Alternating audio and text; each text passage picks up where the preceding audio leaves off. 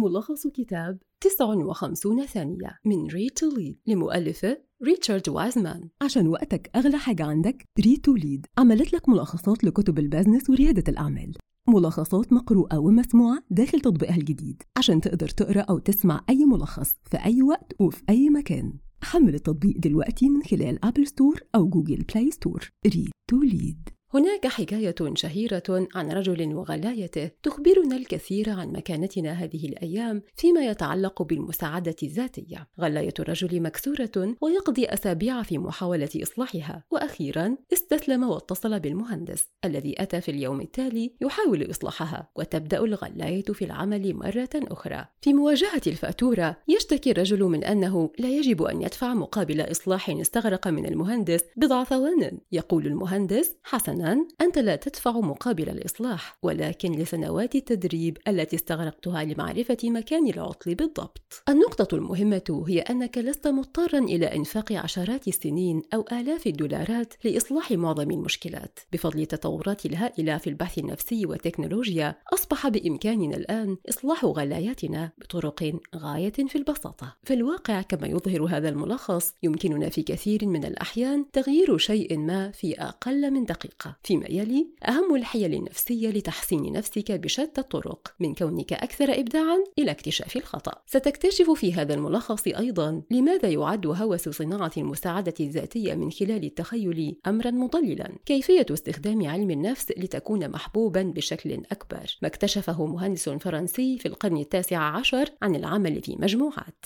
تخلص من تلك المقابلة بأن تكون محبوبا أكثر. يختار القائمون بالمقابلة المرشحين للوظيفة بناء على المؤهلات المناسبة وخبرات العمل. أليس كذلك؟ ليس بالضبط. أظهرت الدراسات أن هناك عاملا واحدا يتفوق على جميع العوامل الأخرى عندما يتعلق الأمر بالحصول على وظيفة قابلية الإعجاب. وفيما يلي بعض الحيل البسيطة لجعل الأشخاص مثلك. بعد متابعة ما يزيد عن 100 طالب سابق يبحثون عن وظائفهم الأولى وجد باحثون من جامعتي واشنطن وفلوريدا أن أولئك الذين حصلوا على خدمة المحاور هم الأكثر أكثر قبولا لتوظيفهم. لقد كانت هناك بعض الأشياء التي جعلتهم محبوبين. تحدث بعضهم عن موضوعات مثيرة للاهتمام لا علاقة لها بالوظيفة. بينما احتفظ البعض الآخر بابتسامة صادقة والبعض أشاد بالمنظمة التي يتقدمون إليها. هذه أخبار جيدة لأن هذه الأشياء من السهل القيام بها وتحدث فرقا كبيرا. هناك طريقة أخرى لكسب تأييد شخص ما في مقابلة وهي الكشف عن نقاط ضعفك فورا. في سبعينيات القرن الماضي الماضي. أجرى علماء النفس بجامعة ديوك بحثا حيث عرض على المشاركين تسجيلا لرجل يتحدث عن حياته. في أحد الأشرطة اعترف الرجل في وقت مبكر بأنه تم اكتشافه وهو يغش في المدرسة. وفي شريط آخر ترك اعترافه حتى النهاية. تم تصنيف الرجل على أنه محبوب بدرجة أكبر بكثير من قبل أولئك الذين استمعوا إلى الشريط الذي أدلى فيه باعتراف مبكر. لذلك من المفيد حفظ الجوانب الإيجابية الخاصة بك حتى نهاية المقابلة. من خلال القيام بذلك يبدو أنك تفضل ترك نقاط القوة الخاصة بك تظهر بشكل طبيعي في المحادثة مما يجعلك محبوبا أكثر. وإليك نصيحة أخيرة للمقابلة. لا تفزع إذا أخطأت. من المحتمل أن يكون الخطأ واضحا لك أكثر من الآخرين وأن رد الفعل أو الاعتذار المفرط سوف يسلط الضوء فقط على شيء كان من الممكن أن يمر دون أن يلاحظه أحد. الأخطاء العرضية وتجنب النميمة سيجعلك أكثر تعاطفا. الاحتمال ليس أمرا حاسما في المقابلات فحسب إنها أيضا ميزة كبيرة لحياتك الاجتماعية. في الواقع إذا لم تكن محبوبا فإن الاحتمالات تكون ضد تكوين العديد من الأصدقاء أو ضد كون كونك مقنعا. قد يكون الأمر مفاجئا لكن الأشخاص الأكفاء يظهرون في الواقع أكثر جاذبية ومحبوبين عندما يتعثرون وليس عندما يحاولون أن يكونوا مثاليين. فكر في كيفية تعامل الرئيس كندي مع تداعيات غزو خليج الخنازير. على الرغم من أن محاولة غزو كوبا كانت كارثة كاملة إلا أنها أدت في الواقع إلى زيادة إعجاب كندي حيث لم يقدم أي أعذار وتحمل المسؤولية الكاملة عن الفشل. لمزيد من التحقيق في هذا الأمر الأمر جمع المؤلف جمهورا واختار ممثلتين لعرض الخلاط. قدمت ممثلة واحدة أداء رائعا وبدت على دراية كبيرة. أما الأخرى أفسدت الأمر. كشفت غطاء الخلاط وسكبت عصير الفاكهة على نفسها. على الرغم من أن الجمهور وجد أن العرض التوضيحي للشخص المثالي محترف ومقنع إلا أن الممثلة الثانية احتلت الصدارة من حيث الجاذبية. عندما طلب منهم شرح تقييماتهم قال الأشخاص إنهم لا يستطيعون مع العرض الخالي من العيوب للممثلة الأولى لكنهم استعدوا للممثلة الثانية التي أظهرت جانبا أكثر إنسانية. لاحظ أن هذا التأثير لا يظهر إلا عندما ينظر إليك بالفعل على أنك مختص. إذا كنت تؤدي أداء عاديا فإن ارتكاب الأخطاء سيكلفك ويجعلك تبدو غير جذاب. ولكن إذا كنت ماهرا فيما تفعله فلا تقلق بشأن الكمال. فالزلات العرضية محببة. إليك شيئا آخر سيجعلك محبوبا وهو تجنب النميمة. أجرى باحثو جامعة ولاية أوهايو دراسة حول كيفية إدراك الثرثرة. طلب من المشاركين مشاهدة مقطع فيديو. تحدث فيه الممثلون باستخفاف عن طرف ثالث. والمثير للدهشة أن المشاركين تصوروا أن الممثلين يمتلكون السمات السلبية التي ينسبها الممثلون إلى الطرف الثالث. لذا إذا كنت تريد أن ينظر إليك بشكل إيجابي قل ببساطة أشياء إيجابية عن الآخرين. قم بتحفيز نفسك دون تخيلات عديمة الفائدة. في السنوات الأخيرة يبدو أن كل فرد في صناعة المساعدة الذاتية يشارك في عربة تصور. توصف بأنها طريقة لتحقيق أهدافك. ببساطة تخيل نفسك ترتدي هذا الجينز لكن العديد من الدراسات العلمية تخبرنا أن التخيل ليس كل ما هو مطلوب. في إحدى الدراسات من جامعة كاليفورنيا طلب من الطلاب أن يتخيلوا لبضع لحظات كل يوم أنهم حصلوا على درجة عالية ومدى شعورهم بالرضا عن ذلك. لم يطلب من مجموعة أخرى من الطلاب القيام بأي شيء. بعد تسجيل عدد الساعات التي درسها الطلاب كل يوم أظهرت النتائج أن طلاب التخيل درسوا أقل وكانت درجات امتحاناتهم أقل من المجموعة الأخرى على الرغم من أن تمرين التخيل استغرق بضع دقائق فقط. افترض الباحثون أن أولئك الذين يتخيلون حياة رائعة لا يستعدون للنكسات وبالتالي يفتقرون إلى القوة اللازمة لتحقيق أهدافهم. إذا ما الذي يعمل لإحداث تغيير إيجابي؟ هو إنشاء الخطة. أجرى المؤلف ذات مرة دراسة تتبع خمسة ألف مشارك بأهداف مختلفة تتراوح من فقدان الوزن إلى الإقلاع عن التدخين. أولئك الذين وصلوا إلى أهدافهم هم الذين لديهم خطة. أفضل طريقة للتخطيط هي تقسيم أهدافك إلى أهداف فرعية وإنشاء عملية خطوة بخطوة. بهذه الخطوات الأقل ترهيبا ستشعر بخوف وتردد أقل وهذه هي الطريقة التي ترتدي بها الجينز. هناك طريقة أخرى فعالة لتحقيق أهدافك وهي إخبار أصدقائك وعائلتك بها. لقد عرف علماء النفس منذ فترة طويلة أن الأشخاص يميلون أكثر إلى متابعة خططهم ووعودهم عندما يكونون علنا، لذا احرص على نشرها. حفز إبداعك عن طريق تخطي العصف الذهني. يرى معظم الأشخاص أن العصف الذهني وسيلة رائعة لتعزيز الإبداع. من المحتمل أن يكون هذا قد وصل إلينا من الأربعينيات، عندما ادعى المدير التنفيذي للإعلان أليكس أوزبورن أن العمل في مجموعة يمكن أن ينتج عنه ضعف عدد الأفكار الأفكار. ومع ذلك تشير مجموعة كبيرة من الأبحاث إلى أن العصف الذهني يدفعنا إلى قمع الأفكار الإبداعية بدلا من تشكيلها. في ثمانينيات القرن التاسع عشر أجرى مهندس زراعي فرنسي دراسة طلب فيها من المشاركين سحب حبل لرفع أوزان ثقيلة. وجد أنه عند العمل بمفرده يمكن للأفراد رفع حوالي 185 رطلا. ولكن عندما كانوا في مجموعة انخفض هذا إلى 140 أربعين رطلا للفرد. يحدث هذا لأننا عندما نعمل في مجموعات تصبح المسؤولية موزعة. عندما نكون وحدنا فإن نجاحنا أو فشلنا يصبح نجاحنا وحدنا. وأكد هذا البحث الذي أجراه براين مولين في جامعة كنت في كانتبري حيث وجد أن المشاركين الذين يعملون بشكل مستقل أنتجوا نوعية وكمية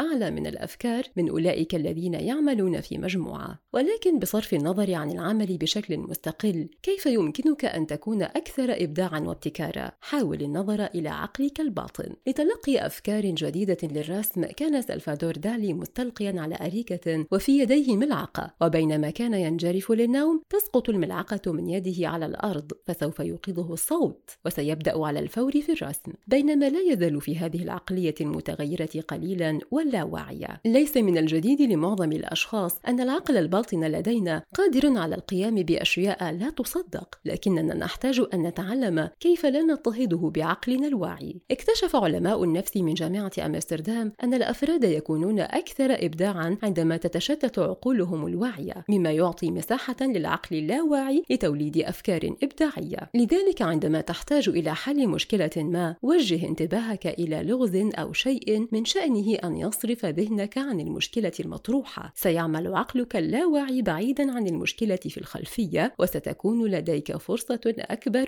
لإيجاد حل. ألهم الأفكار الإبداعية من خلال تهيئة عقلك وإحاطة نفسك بالمساحات الخضراء. يكافح الكثير منا ليكونوا مبدعين، لكن لا يجب أن يكون الأمر صعبًا للغاية. في الواقع، يمكن تحسين قدرتك على الإبداع عن طريق إجراء بعض التغييرات السريعة والسهلة على محيطك. تشكل بيئتنا أذهاننا، والتي بدورها تؤثر على ردود أفعالنا. يطلق على التشكل من خلال بيئتنا اسم التهيئة، ويحدث ذلك عندما لا تكون مدركًا لذلك. ذلك لذلك على سبيل المثال إذا أضفت رائحة خفية من رذاذ التنظيف إلى الهواء فسيكون الأفراد في هذا الجو مهيئين للتنظيف بعناية أكبر. ولكن كيف يمكن أن يعزز التحضير من إبداعنا؟ في إحدى التجارب التي أجراها يانز فورستر في جامعة بريمن الدولية طلب من المشاركين كتابة بضع جمل عن الأشرار مثل سلوكهم ومظهرهم وأسلوب حياتهم. تم اختيار الأشرار لأنهم فوضويون وراديكاليون وطلب من مجموعة مجموعة أخرى أن تفعل الشيء نفسه ولكن بشأن مهندس نموذجي. ينظر إليه على أنه محافظ ومنطقي ثم أجروا اختبارا قياسيا للإبداع. والنتيجة؟ تبين أن المجموعة التي استعدت للتفكير في الأشرار كانت أكثر إبداعا بشكل ملحوظ من أولئك الذين فكروا في المهندس. يمكنك استخدام هذه المعرفة من خلال قضاء بضع لحظات لوصف موسيقى أو فنان. ضع قائمة بسلوكهم وأسلوب حياتهم ومظهرهم. سيؤدي الدخول في هذه العقلية إلى تمهيد الطريق لإبداعك. هناك طريقة أخرى سريعة لتعزيز الإبداع وهي إضافة النباتات والزهور إلى محيطك. هذا يقلل التوتر ويحفز المزاج الجيد وبالتالي يعزز إبداعك. في إحدى الدراسات طلب الباحثون من مجموعة من الأشخاص تنفيذ مهام إبداعية متنوعة في غرف بها نباتات وتبين أن إضافة النبتة زادت من إبداع الأفراد بشكل كبير. كشفت دراسة أخرى عن الإبداع الإبداع في مكان العمل من جامعة تكساس A&M أن وضع الزهور والنباتات في مكتب أدى إلى زيادة بنسبة 15% في توليد الأفكار من الموظفين الذكور وتحسين قدرات حل المشكلات لدى الموظفات. التركيز على الفوائد يمكن أن يجعلك أكثر سعادة، سواء كان ذلك انفصالا أو مرضا أو مجرد ضغوط يومية، يواجه الجميع أحداثا تجعلنا قلقين أو غير سعداء أو حتى مكتئبين. الخبر السار هو أن هناك تمرينا قصيرا يمكنك القيام به لتخفيف التوتر. في مثل هذه المواقف يسعى الأشخاص إلى الإلهاء، لكن هذا الحل لا يكون فعالا إلا للحظات. بدلا من ذلك يجب عليك اختيار حل لإيجاد الفوائد، بمعنى أن تحاول تحديد الجوانب الإيجابية للحدث المؤلم. إنها طريقة سريعة ثبت أنها تساعد الأشخاص حتى في الظروف الصعبة للغاية. في إحدى الدراسات التي أجريت في جامعة ميامي تم توجيه أكثر من 300 طالب جامعي لاختيار حادث في حياتهم تعرضوا فيه للأذى أو الإساءة. ثم طلب من جزء واحد من المشاركين أن يأخذ بضع دقائق لتفاصيل الحدث والتركيز على كيفية تأثيره عليهم بشكل سلبي. طلب من الآخرين التركيز على الفوائد التي نتجت عن التجربة. على سبيل المثال الأشياء التي جعلتهم شخصا أقوى أو أكثر حكمة. كشفت النتائج أن أولئك الذين ركزوا على ما اكتسبوه من تجربتهم كانوا أفضل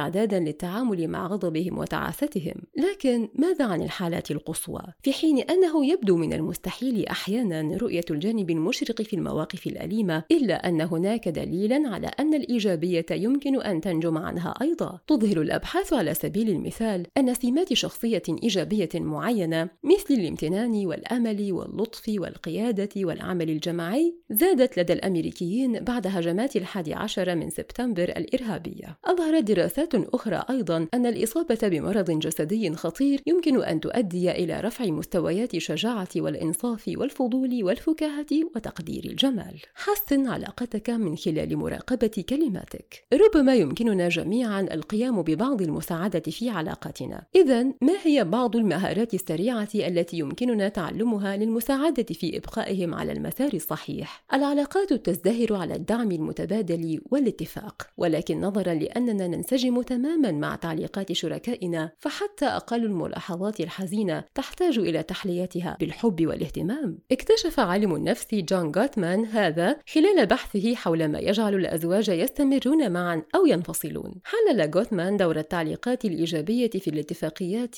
والتفاهم والتسامح والتعليقات السلبية في المعارضة أو النقد أو الازدراء. ما وجده هو أنه لكي يعيش الزوجان في سعادة دائمة يجب أن يفوق عدد التعليقات الإيجابية عدد التعليقات السلبية بحوالي خمسة إلى واحد. بصرف النظر عن إغراق حبيبك بالتعليقات الإيجابية ما الذي يمكن أن يحافظ أيضا على صحة علاقاتك؟ جرب الكتابة عن أفكارك ومشاعرك. لدراسة طرق تحسين العلاقات صنف علماء النفس في جامعة تكساس 80 زوجا جديدا إلى مجموعتين. كان على إحدى المجموعات أن تستغرق 20 دقيقة يوميا لمدة ثلاثة أيام متتالية لتدوين أفكارهم ومشاعرهم عن علاقتهم وكان على المجموعة الأخرى ببساطة الكتابة عن أيامهم. بعد ثلاثة أشهر استمر 77% من المجموعة الأولى معا مقارنة ب 52% من المجموعة الثانية. إليك طريقة أخيرة لتعزيز علاقتك. استخدم كلمة لكن في إحدى الدراسات التي أجراها عالم النفس ساندرا موراي وجون هولمز تم الحديث مع الأزواج عن أكثر الصفات الإيجابية والسلبية لشريكهم. بعد متابعة المشاركين لمدة عام كانت العلاقات الناجحة هي تلك العلاقات التي يميل فيها الشركاء إلى تصنيف أي نقد. لذلك كان الزوج كسولا ولكنه جعل شريكه يضحك. كانت الزوجة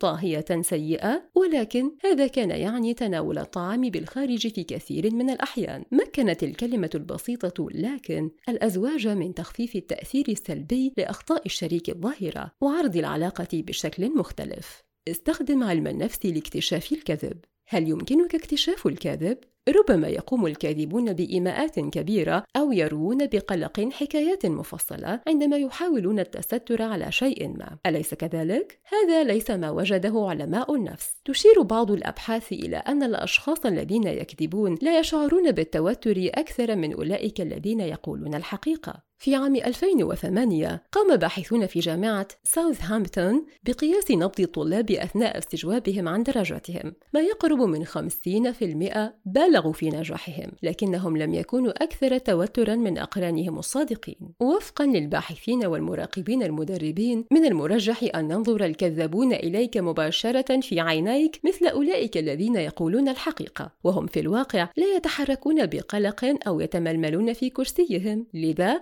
فأن الاعتقاد بأن الكذب يجعلنا قلقين لا يمكن الاعتماد عليه. إذا كيف يمكنك اكتشاف الشخص الكاذب؟ من المرجح أن يبدو الكاذب وكأنه يفكر مليا دون سبب وجيه. يتبنى الكذابون أيضا نبرة غير شخصية ويحاولون التهرب من الأسئلة. لكي تكذب عليك أن تضع في اعتبارك ما يعرفه الآخرون بالفعل وما يمكن أن يكتشفوه وما هو معقول وما يتوافق مع ما قلته بالفعل. لنفترض أنك كذبت على شخص ما بشأن ما ستفعله في المساء. بعد أيام قليلة يسألك الشخص الذي كذبت عليه فجأة. سوف يتدافع دماغك لتذكر كل ما قلته سابقا ولا يخلق أي تناقضات. لهذا السبب عندما تكذب يستجيب علم وظائف الأعضاء بنفس الطريقة التي يستجيب بها عندما تفكر في مشكلة. غالبا ما يعني هذا أنه عند الكذب لا يقوم الأشخاص بالإيماء بنفس القدر بل يستغرقون وقتا أطول للإجابة ويتوقفون ويترددون كثيرا. بالإضافة إلى ذلك يحاولون إبعاد أنفسهم عن الكذبة من خلال تجنب كلمات مثل أنا ولي وأخيرا يميل الكذابون إلى تجنب الإجابة على الأسئلة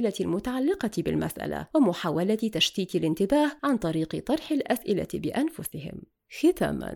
يمكنك تحسين جوانب حياتك بشكل ملحوظ دون الكثير من الوقت أو الجهد. توضح لك التقنيات الموجودة في هذا الكتاب. كيفية إجراء تغييرات سريعة وسهلة تعزز إبداعك وإعجابك وعلاقاتك والمزيد. فاكتب تابينك الخاص. للمساعدة في تحديد أهدافك طويلة المدى والتقدم نحو تحقيقها جرب تمرينا حيث تكتب تابينا خاصا بك. يعتقد العلماء أن التفكير في الطريقة التي ترغب في أن يتذكرها المرء بعد بعد وفاتك يمكن أن تكشف عن أهداف حياتك الحقيقية. فاكتشف الكاذبين عن طريق طلب رسائل البريد الإلكتروني. إذا كنت ترغب في تقليل مخاطر قيام شخص ما بالكذب عليك فتفاعل عبر البريد الإلكتروني. وفقا لخبراء الاتصالات في جامعة كورنيل تقل احتمالية الكذب في البريد الإلكتروني بنسبة 20% لأن كلماتهم مخزنة في السجلات.